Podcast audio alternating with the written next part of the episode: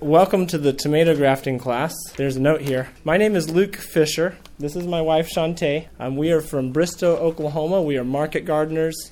We grow, um, we have a couple high tunnels that we grow tomatoes in every year, and we've been grafting tomatoes for the last number of years. You're at the tomato grafting class. But before we get any further along, let's have a word of prayer.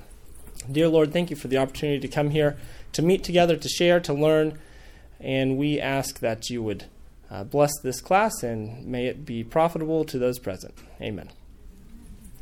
Okay, so I had a few pictures, but I'm not sure where the HDMI cord is on this setup, but we'll get by without them. Um, so, why would you graft a tomato plant? Any guesses? What is grafting a tomato plant? Disease resistance. All right, so here's the basic principle. We take a disease resistant, vigorous rootstock, and what they do for tomatoes is they do a wide cross between a, a conventional tomato and a wild tomato relative. It's a wide cross that um, that so they like some a jungle vine tomato and a typical tomato they hybridize those and select for disease resistance and vigor, taking no account for fruit quality. So, a rootstock tomato will make little green berries that never get red, never taste good, never. Anyway, you don't want to. They're not good for eating, but we'll accidentally drop some, or they're they've naturalized in our seed starting house or something, and we'll have a few plants that will they'll grow and flourish all season, never being watered, right out among the weeds and grass and just grow a big, nice bush with little green berries on it. So um, they're quite impressive tomato plants, except for they don't have good fruit. So what we do is we cut the top off. We cut the top off of the tomato we want to eat, um, and the top off of the rootstock, and then we mix match the roots with the top. Um, there are two. Tip, the typical method is called a, a top graft, a splice graft, and you just cut at about a 60 degree angle right across the top of both of those. Clip them together with some little silicone clips. They're in a basket around here somewhere. Yeah, see, I don't know if you can see that picture or not. Can you? It's kind of small, but you'll be able to look at the in-person things here in a bit. Now, um, the re- another reason why we do it, in addition to disease resistance, is that increased uh, vigor and longevity just from the vigor of the roots. Typically, you hope to get about a 50% increase in production um, over, over a, in a typical short, unheated high tunnel season. So, for example, um, some common varieties like uh, Big Beef and Geronimo, you might get 17 pounds per plant ungrafted and 29 pounds per plant grafted. That's according to one of Johnny's um, high tunnel tomato grafting trials. Really, I'll tell you how I learned how to graft tomatoes.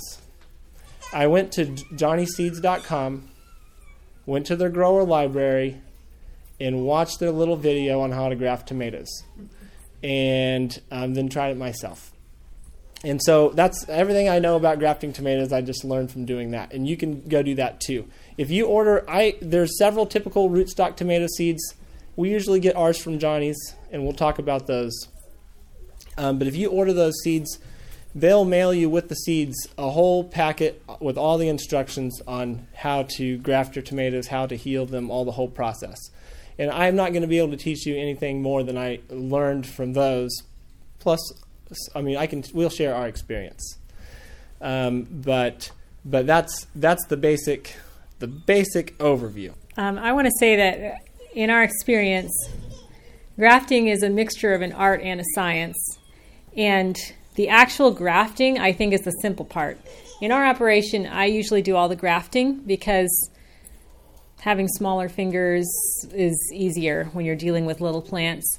Um, and he does all the recovery. But to be honest, the recovery is much more challenging than the actual grafting. You want to do the grafting properly, and it'll make the recovery easier. But the recovery time is is where you really need to. And I feel like this is where experience does help because you get to learn what signs your little tomato plants are giving off and what to do about them.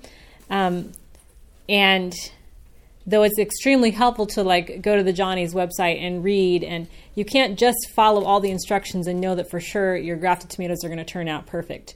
You really just need to do it and and learn it and as they'll say on the Johnny's website, you just have to do a lot of fiddling and fiddle and fiddle and fiddle and you'll start to learn.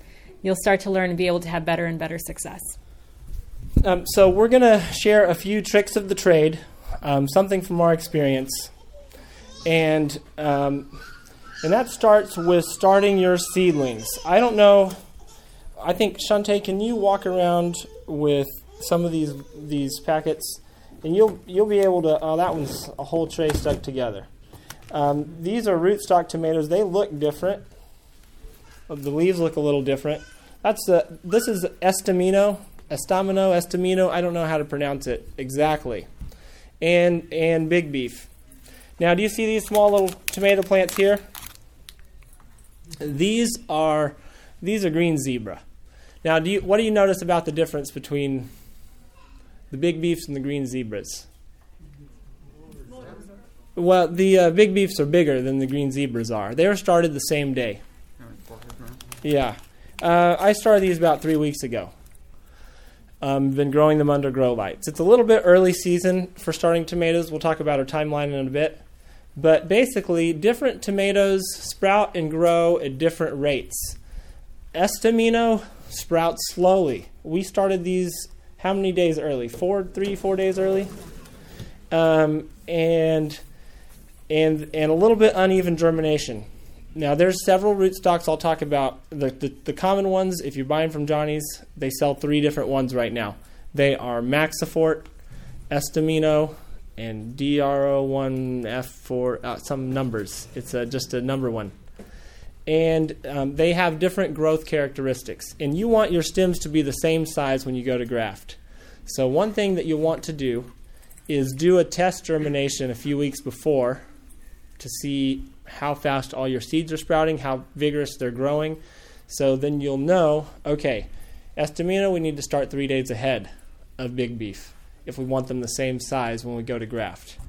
But maybe the the uh, only one day ahead for green zebra, for instance. So that's one tip: is ju- knowing that you're knowing the sprouting growing qualities of your tomatoes. Uh, the DR14X, whatever that one is, um, it's a vigorous, fast, vigorous sprouter. You probably start it the same day as big beef, and it will keep up.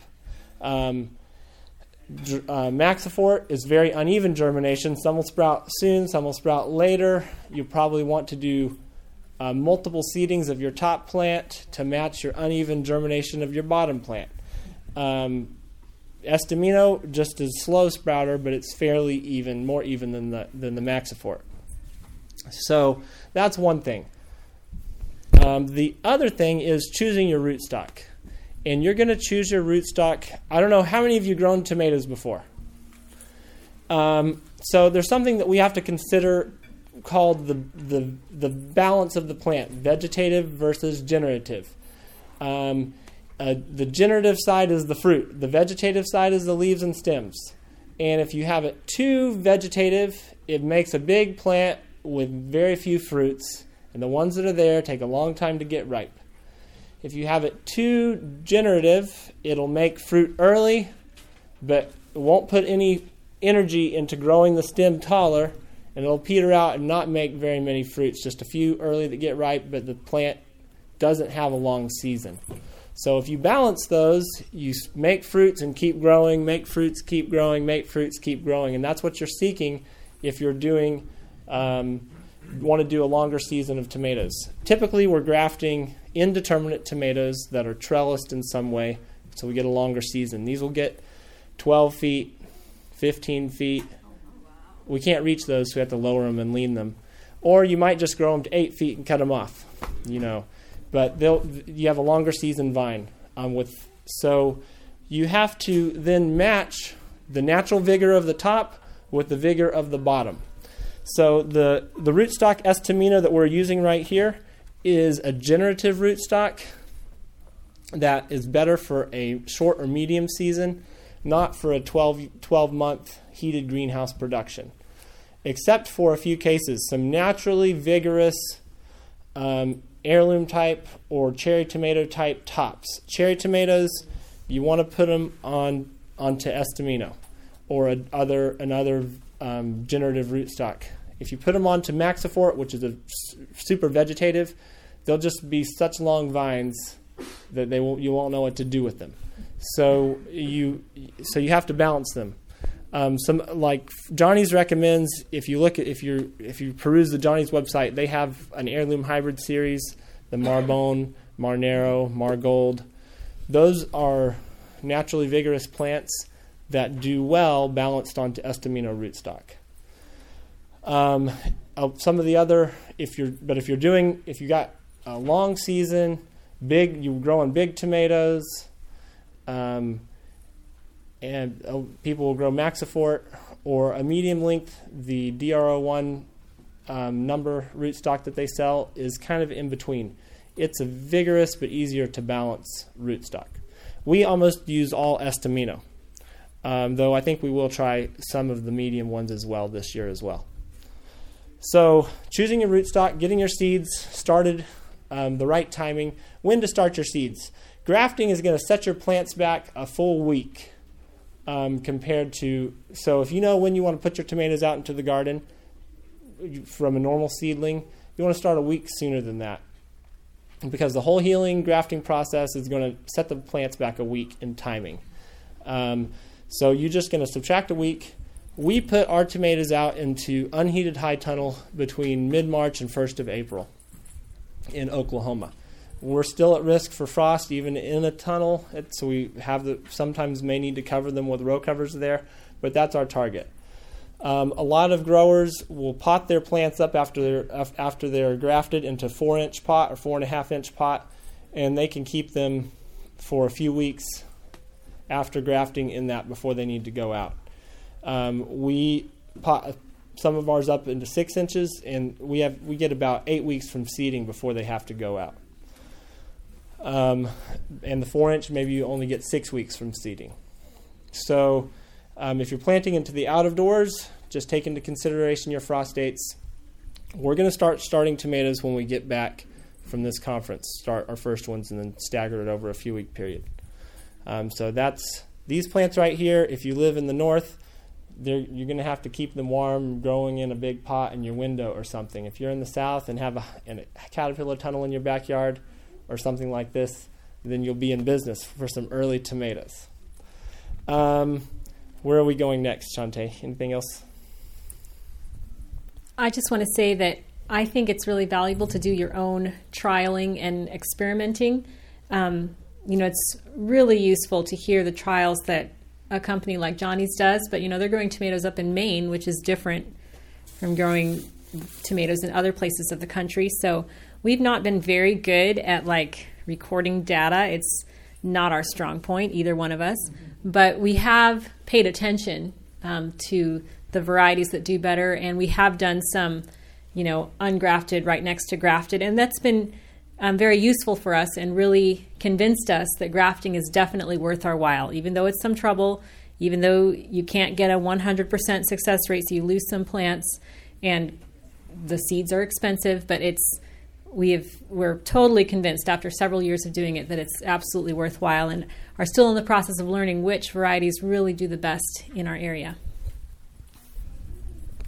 All right, so um, basically all you have to do is slice those plants off with the razor blade, stick them together, and put them in a humid, dark place that's about 70 to 80 degrees. So let me do one one demonstration for three or four days, and then start uh, acclimatizing them back to the outside world. That's the that's the very short summary. Do you have paper towel or something? I didn't bring a paper towel. This is already alcohol, though. Okay. All right, so one of the things that I try to do when I'm grafting is to start off with a clean space, um, wipe down my table with, we usually have like an alcohol solution either in a spray bottle or wet a cloth with it and make sure the area is clean. And so you're not going to be introducing disease into your tomato plants as you're grafting. A 10% bleach solution might be better even than the alcohol, but we just use alcohol. It's uh, less likely to stain your clothes. We have fairly good. We have probably what do you think? 80% survival rate. It depends on the year. Like if we have a unfortunate um, disaster that really sets back our stats. On some good years, we can have a 95% success rate. Um, we've had years that are more like 70 because they're usually circumstances beyond our control. But anyway, I think a good average would be about 85%. Um, do you want to hold that for me? Yeah. So this right here is um, a little tool that you can buy from Johnny's or other places. It's not necessary. We have straight razors. I did it for years with straight razor blade before we got these. But if you're going to do 500 plants or something like this, this is definitely faster and more consistent, um, and takes takes some of the skill out of it. Okay, so when I'm grafting, I look at my the the bottoms and the tops together and like Luke was saying it's important to get the stems as close in size as possible. You have a little bit of of leeway, especially when you're dealing with um, like these big beefs over here have already gotten a little bit leggy, as you can see, and the stems can be slightly different diameters up and down. So like um, there's one here in particular that I could graft it closer to the top if I need a smaller diameter, closer to the bottom if I need a larger one. So, anyway, I just try to match my bottoms and tops. I think we should plant this one in here before I deal with it. Okay. Um, and then I just try to use a clean technique. Obviously, dirt gets around the table, so I clean as I go. Um, one thing that's just important is you want the surface of your graft to stay clean. So I'm often wiping my grafting knife I used to use a, uh, a razor blade, and sometimes I still do. I really I I enjoy freehanding, and sometimes this machine, I don't know, it works well, but uh, I think using a regular razor blade works just as well. This basically the advantage of it is that it has some guides so that your cuts are exactly the same angle. Whereas with the razor blade, you kind of thanks. You just have to eye that. So, Luke, can you hold this for me? Okay, so it's very vital that you make the cut on your rootstock below the seed leaves. If you do it above the seed leaves, then you're going to get a bunch of suckers growing out of the rootstock, which you don't want. So I make the cut right below the seed leaves. Um, I don't do it much further down because then there's like almost no room for the clip to go on. There's usually only about half an inch or three quarters of an inch at most between the ground and the seed leaves. So the top of my cut has to still be below where that first node comes out. So I cut the top off. I'll tell you get rid of that thing because you can get confused and I've grafted rootstock tops to rootstock bottoms before. Yeah, she just throws them down on the ground underneath. Um, one thing is, it's best to do your grafting in a indoors, ideally, or a shady place, basically out of the wind, out of the sun. Um, in we we often do it in the evening. Um, I was uh, we were learning from a grafting webinar that we took that um, like two o'clock in the afternoon is a good time if you're. And the reason for that is basically you want this. There's a few things that you need to take into consideration when you're prepping your plants. I'll go into that a little bit, but I'll let Chantee talk here. So I typically will um, cut off my top with just a, a, straight edge razor. It's a lot easier to use than these ones for this part. When the plants have gotten this big, you have to cut off some of the leaves um, for proper healing. So I'll cut it off something like that. You have to leave a few leaves, but you don't want to have so many. Um, if you're dealing with grafting smaller plants, they obviously won't have as many leaves, and sometimes you don't have to cut any off at all. Um, I have found in our experience, like I like to graft plants that are just a little bit on the bigger side they seem to have a better survival rate for us with our methods than when they're really tiny. Um, I'd say this is about perfect right here. What would you say, Chantee? Yeah.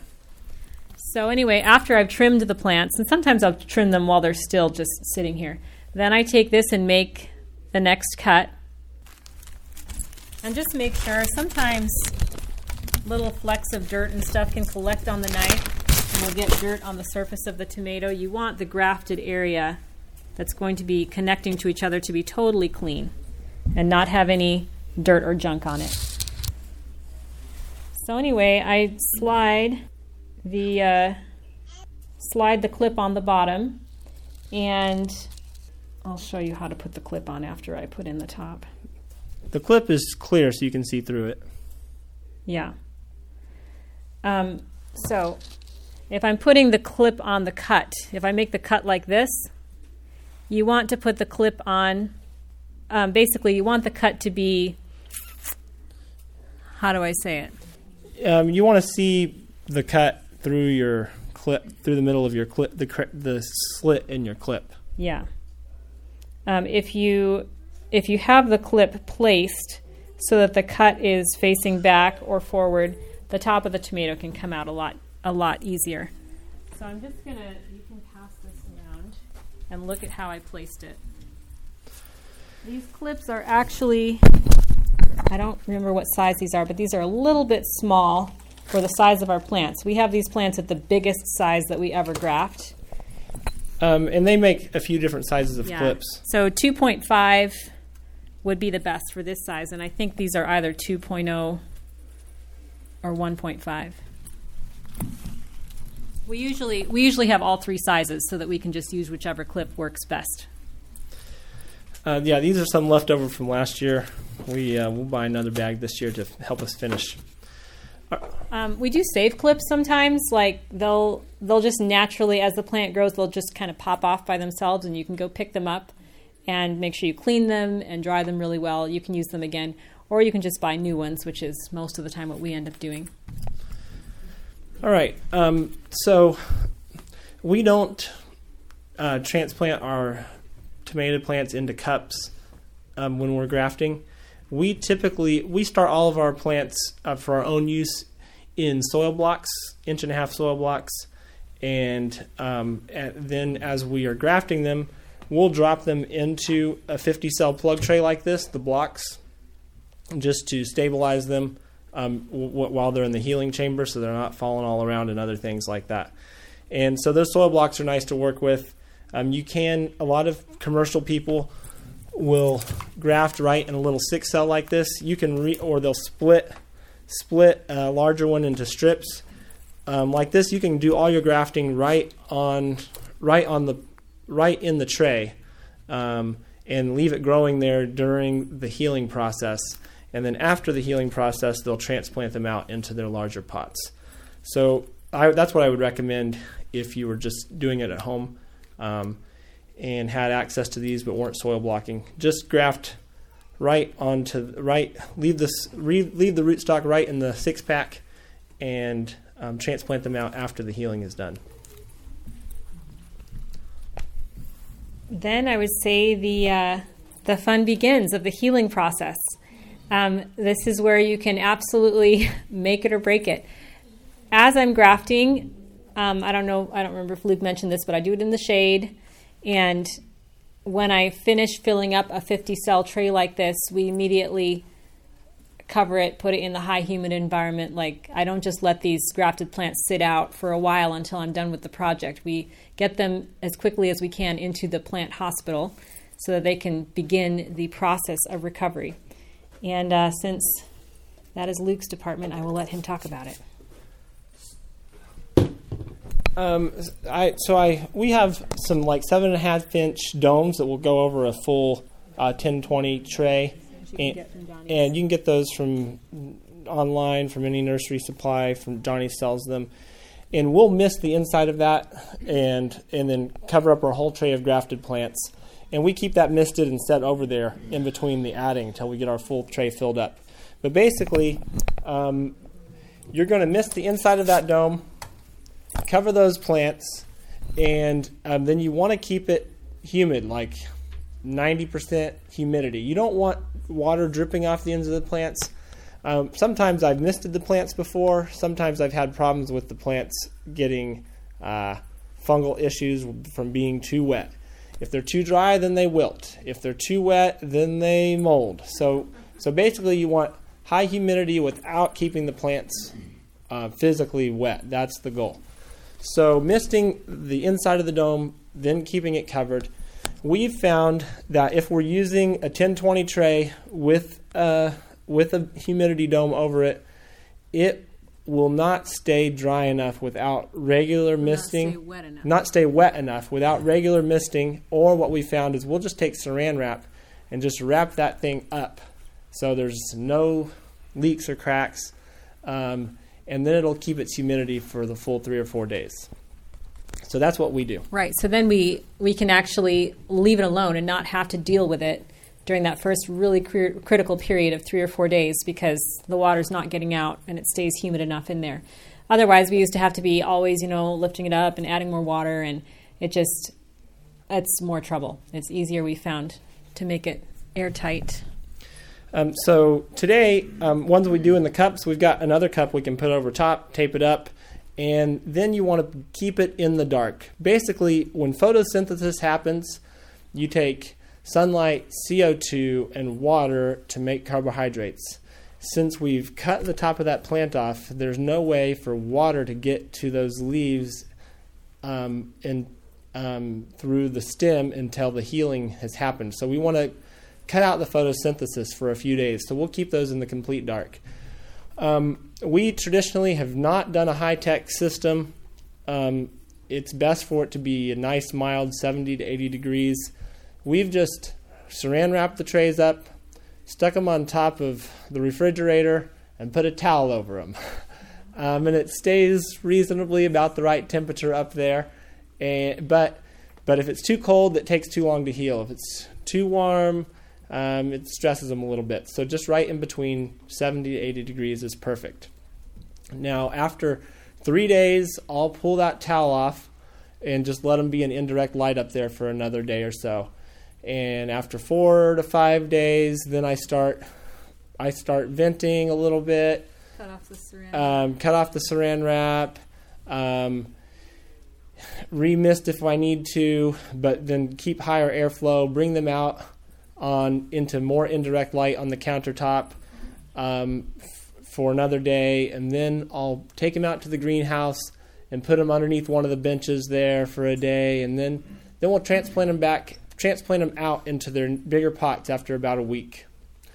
Now, after that, I would say a week to ten days. a week to ten days. She's right. Now, if you if they've been t- too cool, they haven't healed as fast, then it takes a little longer. Now, if you leave them in the dark too long, uh, the roots will starve and die because they haven't had enough. Haven't had enough. They've been too long without light. So you have that kind of critical period, week to ten days, to reach your healing stage. We transplant them out. Um, ideally, you'll do it in the afternoon. They'll have a have all night to get acclimatized out there before the sun comes up. And if the next day is really sunny, I'll have to put those down onto the floor of the greenhouse off of the benches or put a little shade over them or something like that. The other thing we'll do for plants that are lagging a little bit behind, um, they start to wilt in their pot. I'll just take a cup just like this and put it right over them in their big pot and, and put them back in the humidity dome. Set, set that pot back under the, the bench in, in, the, in the seed starting house so it's in a cooler, less direct light, and put them back up the next day. And we save, basically, that really increases our survival rate. So we have maybe 25% of them are really struggling at the end of our process. And I can baby those long for another few days and save most of them. Yeah, so I would say the most critical phase is like day five to nine, because at first you're just kind of leaving them alone. But then it's that weaning off process that you really should check them every couple of hours. And if they start to get a little bit wilty, then make sure you increase the humidity, decrease the light, and it'll really help them to perk up. So let me see what else we wanted to share. if you're doing this on a larger commercial scale, um, a lot of people do it just the same way. They'll just have a whole sh- line of shelves of 1020 trays with the dome over them, and um, they'll keep the whole room dark. Or they'll make the whole room into, a, or they'll build uh, basically a humidity healing chamber with uh, covered in plastic. Take a like a Vicks vapor humidifier from Target and adjust the humidity level and put a sensor in there that's checking the heat and the humidity and uh, and keep it all perfect and just run the plants through there. Um, we haven't gotten that high tech. We haven't even checked temperatures or humidities. But basically, uh, the rule of thumb is if you can see droplets of water on the outside of the dome, that's good. That's that's humid enough. If the dome gets dry, missed it. If the plants have drops of water on them, that's too much humidity, and you need to vent a little bit.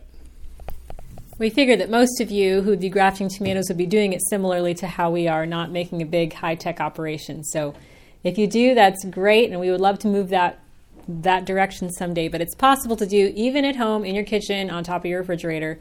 It can work. Um, there's also a, a second way to graft, which we have not used, but we are going to try because the way that we showed you is the simplest and the fastest, but the other way actually has a higher survival rate because it has more surface area, and that is to cut the plant off straight instead of at an angle, and then use your little blade to cut down, and so it kind of splits open the stem. And then you take the top, the scion or whatever it's called, and you um, you make an angle on both sides to make it kind of look like the head of a screwdriver.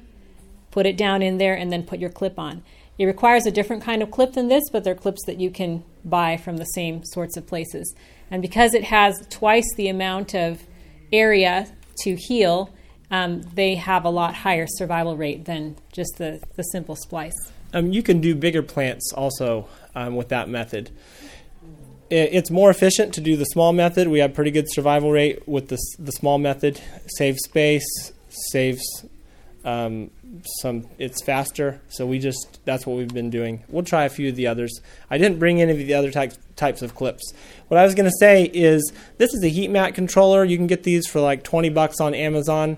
Um, and you can use that to run a power supply of whatever you're using to and to heat your heat your area to keep it warm. I've got um, commercial heat mats that I that I start my seeds on. You can plug it up to a little space heater or whatever, and and set your temperature. This goes like to tenth of a tenth of a degree um, um, temperatures, so you can set it right at 75, and it'll keep it between 72 and and and 78 and tell you precisely what your temperature is all the time with the little probe that comes with it. So that's a handy thing to have. So now if you're interested, you are welcome to try your hand. You can come up here and get supplies. Just get a plate and a cup of dirt and a top cup and take it back to your seats. You'll need to get a blade too. We have we have blades here. We have 20 razor blades. Uh, we probably have enough tomato plants that everybody could do one if you want to take one. Um, we've got enough plates and cups and plants, but we'll we'll have to share razor blades between a few people. Um, we I don't mind if a couple people if you take turns, a couple people at a time working at the tables. Um, you can also do it on your lap. Just try not to spill too much dirt around. Um, also, just to uh, Ad did not ask us to bring tomato plants. I um, we you're welcome to make a contribution.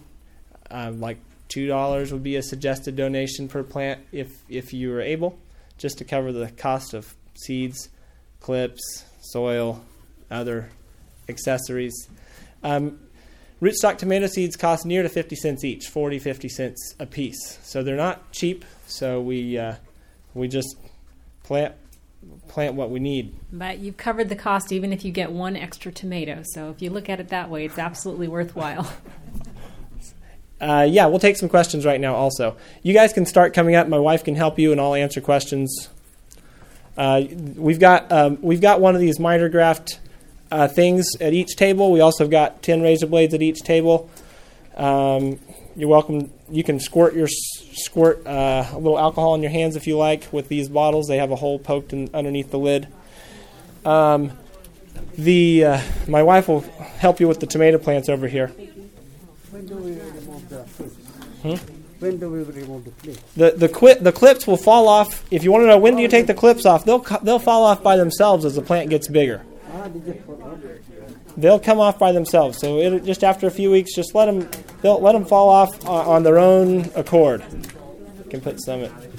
There's a little hole, a little tube hole at the back side of these clips. That's made for putting a stake through. A lot of people put a little small, like skewer type stake to keep the plant stabilized. We haven't found this to be necessary um, in our experience, though it, it very well could help, especially if you're grafting small, smaller plants. All right, so you're gonna need you're gonna need to find get a you're gonna need to get a a rootstock tomato. My wife can help you with that, and then you can choose a big beef plant or a green zebra plant, and um, then yeah, then you'll slice off each one at a 60 degree angle and clip them together. Mist the inside of your cup, and then try to tape it onto the top of the other cup. Now, I'm happy to put these in a cardboard box on a climate controlled heat mat for the rest of the conference here, and you can write with one of these markers your name on it and then pick it up uh, at the end of the conference, or you're welcome to take it take it to your take it to your own place and manage it yourself.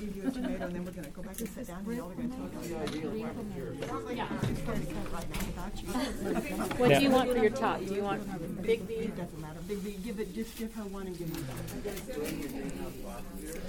Any other questions?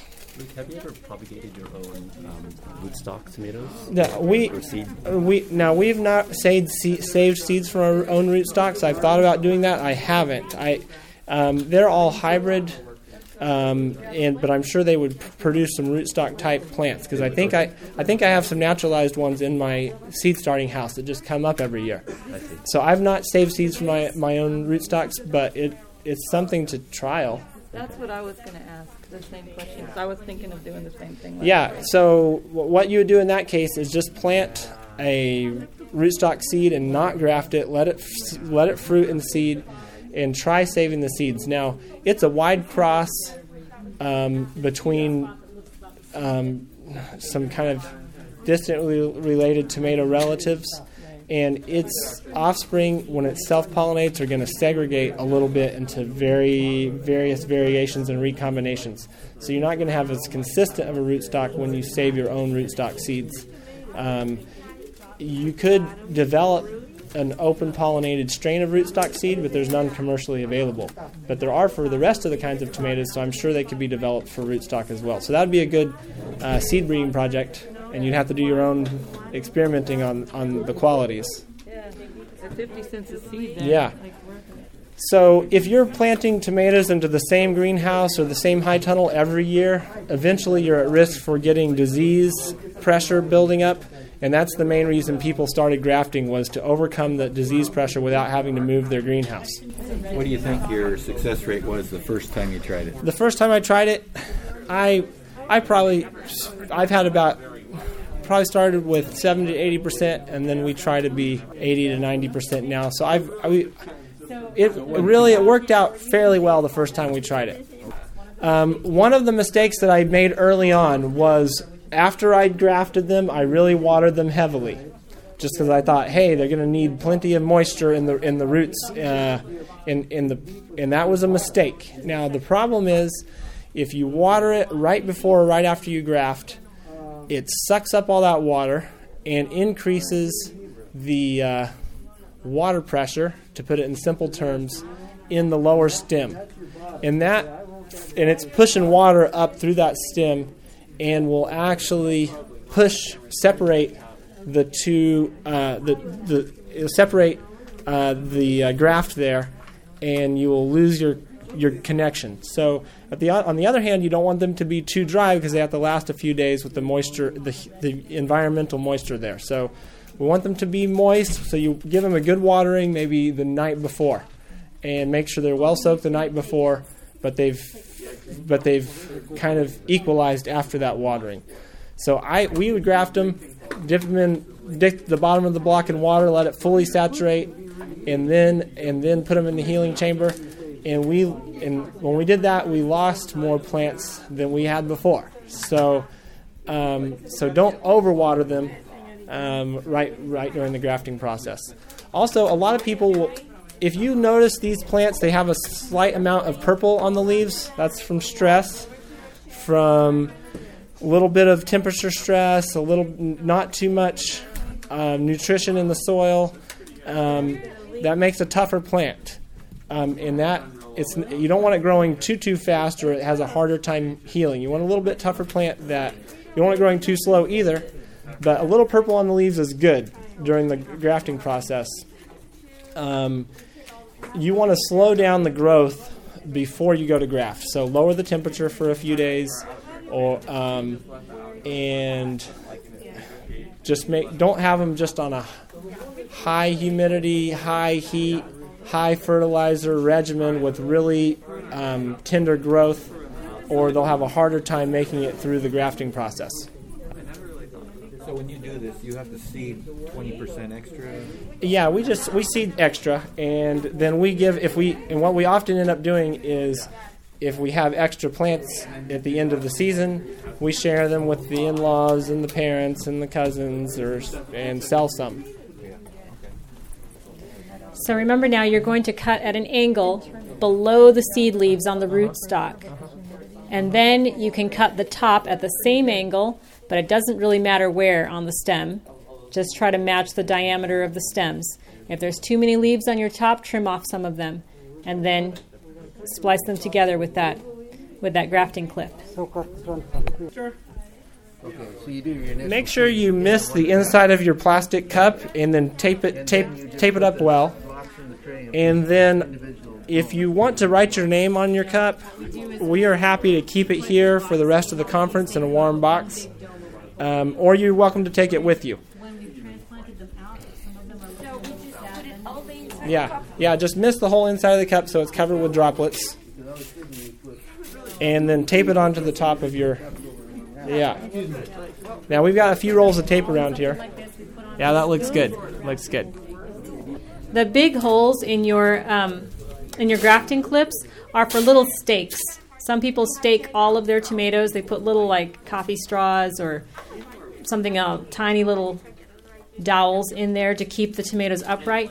We don't do that, and we found that they do just fine. But if you want to, you can. That big hole is to hold a stake through it. Squeeze on the big tube, and the little tiny thing will open up. Keep yeah, just yeah, just keep it dark. Now, ideally, it will not be touching the edge, but that's fine. Okay, that'll be fine. So yeah, you want to keep it uh, in the dark for about four days. Um, three days complete dark, and then the fourth day you can a little indirect light. I, I've got some cardboard boxes. I was going to put them these cardboard boxes on a heat mat, throw a towel over them, um, and I'm if you write your name on it, you can get it from me. First day, first day, You want to keep it dark for the first four days. okay. All right, Take all these leaves off right Um, here, or just so- cut it way down. This is my topper. that's your top. It doesn't Did matter. Cut that in too short? It doesn't. That's okay. We can get. It doesn't matter if you cut the top below or above these leaves. You can do the either leaves one. Do I leave the leaves on? Now this, that's okay. You have an okay amount of leaves there. I would cut it probably right above or right below. You can cut those little leaves off. It's fine. Y- Yeah, at a s- same angle as that one, Okay. and you can retrim it if you need. Okay, I leave this much Now, on. now you need your clip. Yeah, we- Put the clip on the lower plant first, and then you can slide the other one down onto it. You slide the top over that hole. Is that what you do? Then you just slide the one over the top. Yeah, and just make sure the two things line up and push together well. Do you need to water this at all, or no? Um, if if the soil's moist, that might you want it to be moist but not soaked. It wouldn't it wouldn't hurt to. So look, when this one dry means we take the cup out and it is sprinkled in the cup again. Yeah, it, but hopefully it won't dry out if it's taped up well. Okay. So I'll put my name on it. Yeah, yeah. You can just set it back into the box there. Now we are in cabin 6B. 6B, and I'll pr- I'll pr- and um, If we leave it inside of the car, I have a yeah. insulated lunch bag. Uh huh. It will work or it won't work. Well, you want to just keep it 70 to 80, and it'll heal faster that way. If it's too cold, it'll take longer to heal. Um, but basically, I've you're welcome to keep them wherever you like. If you want to keep them with me, I'm happy to watch them. Okay. And then on on uh, today's Thursday, Friday, Saturday evening, maybe I could bring the box out to the uh, I might at the Ad Agra stand at the at the um, at the exhibit hall. But how about, can we get it tomorrow night? If you want to take it tomorrow night, that's fine. Night, okay. That's fine. 6B. Six B. 6B. Six B. Does she need to take these two leaves? Um, no, she doesn't have to. Those are fine. Get your clip. If it, if That's it the doesn't, top, though. i- that's the top. If it's on the bottom, you don't want you don't want them on there. Okay, you, you squeeze this right here. Oh, it's too big. So if you want to make a two dollar donation, you're welcome just to pay us some cash now or later. Our Cash App hashtag is Fisher's Produce. so you can Cash App us at Fisher's Produce or PayPal at fishersproduce at gmail.com. But you cut it below the last leaf on the bottom, right? Yeah, so you get rid of that node. That's what we do. Well, that just the, it can it, it can grow new shoots out of that. I think it might be able to grow new shoots out of that out of that junction. It's more likely to. Now, I might be mistaken, but I'm just telling you what our practice has been. I was just curious. Uh, you can leave it on the table. You can keep it if you want, but I've I've got 20 of them here. All right, here's a roll of tape for anybody that wants to tape their cup. Yes, I do. She's having a hard time getting her top to this bottom. Okay, I'll help her here. Leaves are in the way, does it check? You can just, you can. Well, let me see. Yeah, right there. You'll. Ha- so since that cut is right at the leaves, you probably need to recut it, cut cut it so the leaves are off. You have to be above or below those enough that they don't hit.